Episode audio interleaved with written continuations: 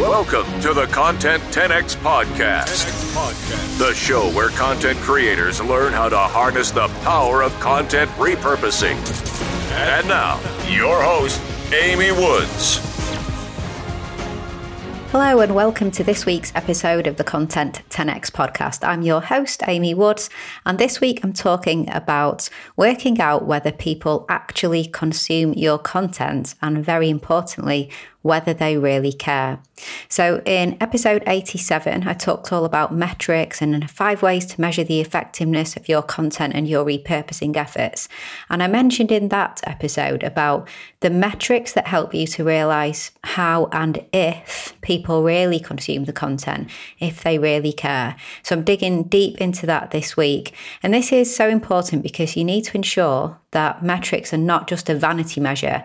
So, in episode 87, I did emphasize that not everything can be determined through metrics, and there can often be a story behind the numbers, and there are some parameters that can't be measured by numbers but are still very, very important. But when we do have numbers to hand, let's make sure that we don't treat them as a vanity measure because we don't want to create content that does nothing for our business or for our ultimate goals. So, ultimately, when we're creating content, if it's in the form of content marketing for a business, then of course we want that to lead to people interested in us, they connect with us, they care, and they ultimately go on to want to work with us. That's usually the ultimate goal of content marketing. So, with that in mind, really, who cares if you've got a million downloads or a million views or something like that if the people who are in those statistics are not those people and they don't care? So, what if no one really listened, watched, or read for more than a couple of seconds? Would you really want to attribute much to those people who left after a couple of seconds? If that was the case, then actually that maybe indicates that there's actually a problem versus something to celebrate. What was it about your content that made them not want anymore? Um, why did they run away? Does your content repel people? You know, that's an important thing to look at rather than rejoicing in, let's say, a million downloads if actually only a thousand people within that million listened to the whole episode or watched the whole video or whatever it may be. Okay, so basically, what I want to do is break that down into some different content types and just give you some ideas on how you can try and determine a little bit more about your audience and about the available statistics. So, for podcasters, for those of you who are podcasters, did you know that downloads is not the only metric that you should look at? Because it's one thing, as I said, for people to download your podcast, but did they actually listen to it. Because if you are a subscriber to a podcast and you get an auto download onto your mobile device, and then you don't actually do anything with that, it downloads and you never listen to it, then you as the host, do you want to be counting that as contributing to your downloads because the person who had the download did nothing with it? And then, of course, if they did listen to it, then how much of it did they listen to? Did they really care? It's a bit like social media. It's good to have lots of followers, but do they actually care what you post? Do they engage with you? So, Apple Podcasts present a metric called average consumption in their analytics. If you go to Apple Podcasts Connect and log in with your Apple ID for your podcast, this metric will enable podcasters to measure how much time and attention listeners are giving to their podcasts. So, how much percentage of the show did they listen to? Did they listen to 1%, 50%? 100%, that would be great of the show. So, this average consumption statistic is far more important, really, than downloads. Now, Spotify calls this metric episode performance, and Stitcher, think it's called average completion rate. But these average consumption percentages are great because they just go beyond the download and help you work out whether people consider your content to be quality. Now, I personally don't have thousands and thousands of people who listen to the show, but I've always been proud of this average consumption rate because I can see that people who do listen pretty much listen to the whole episode, and that makes me really pleased. Now, in Apple Podcast Connect, you can also click on an episode and you can look at the listen duration as well. So you can see how long per device people are listening to your episodes. Another great way of finding out if people really care. And then another tip is if you want to work out how many really true loyal subscribers you have, then when you're looking at downloads, look at the downloads within a couple of weeks of your podcast going live. So look at how many people downloaded it within seven, 30 days. So again, this is downloads. So there are some of the flaws, as I mentioned, with downloads. It may be an auto download to an app, but at least those that are in a very short amount of time from your podcast being released, it's more likely to indicate that they're the people who are going and wanting to listen and actively going to your podcast because they really care. Okay, so that's for podcasters. Then video. So, very similar, really.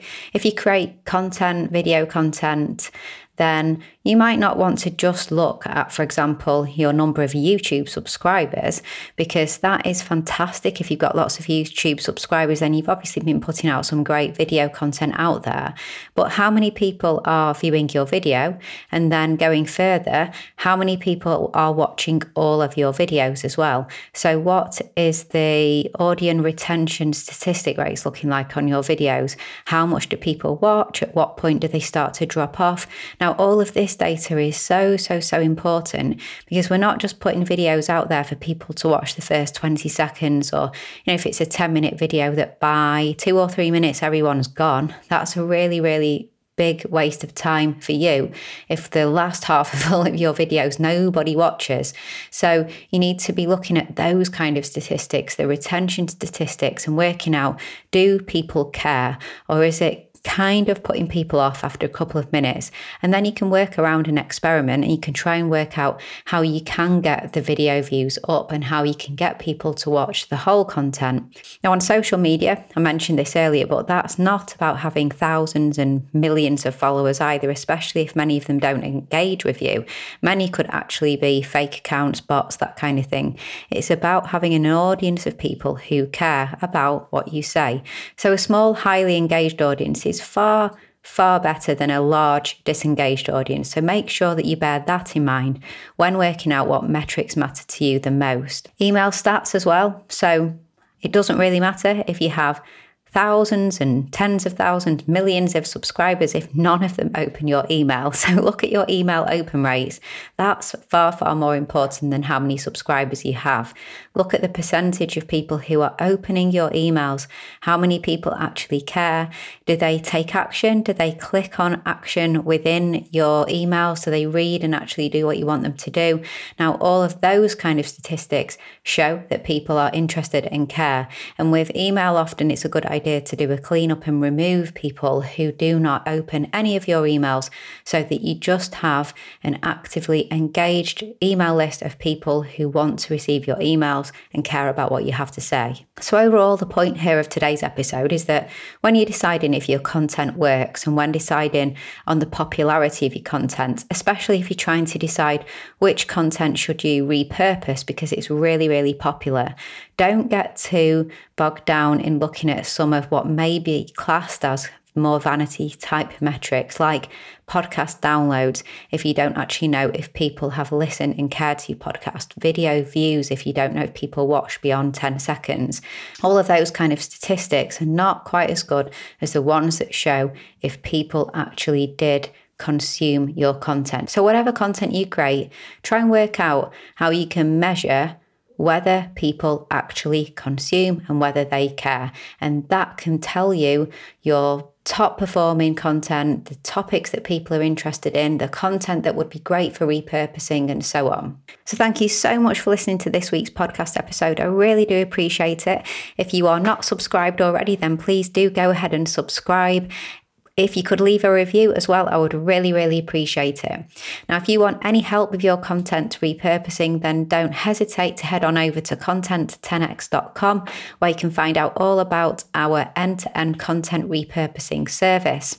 Also, do follow me on social media at Content10x on all of the social media platforms where I continue to share lots of tips and advice on content repurposing and also sometimes try and be funny as well to mixed levels of success. so, again, thank you so much for listening to this week's episode, and I'll catch you in the next one.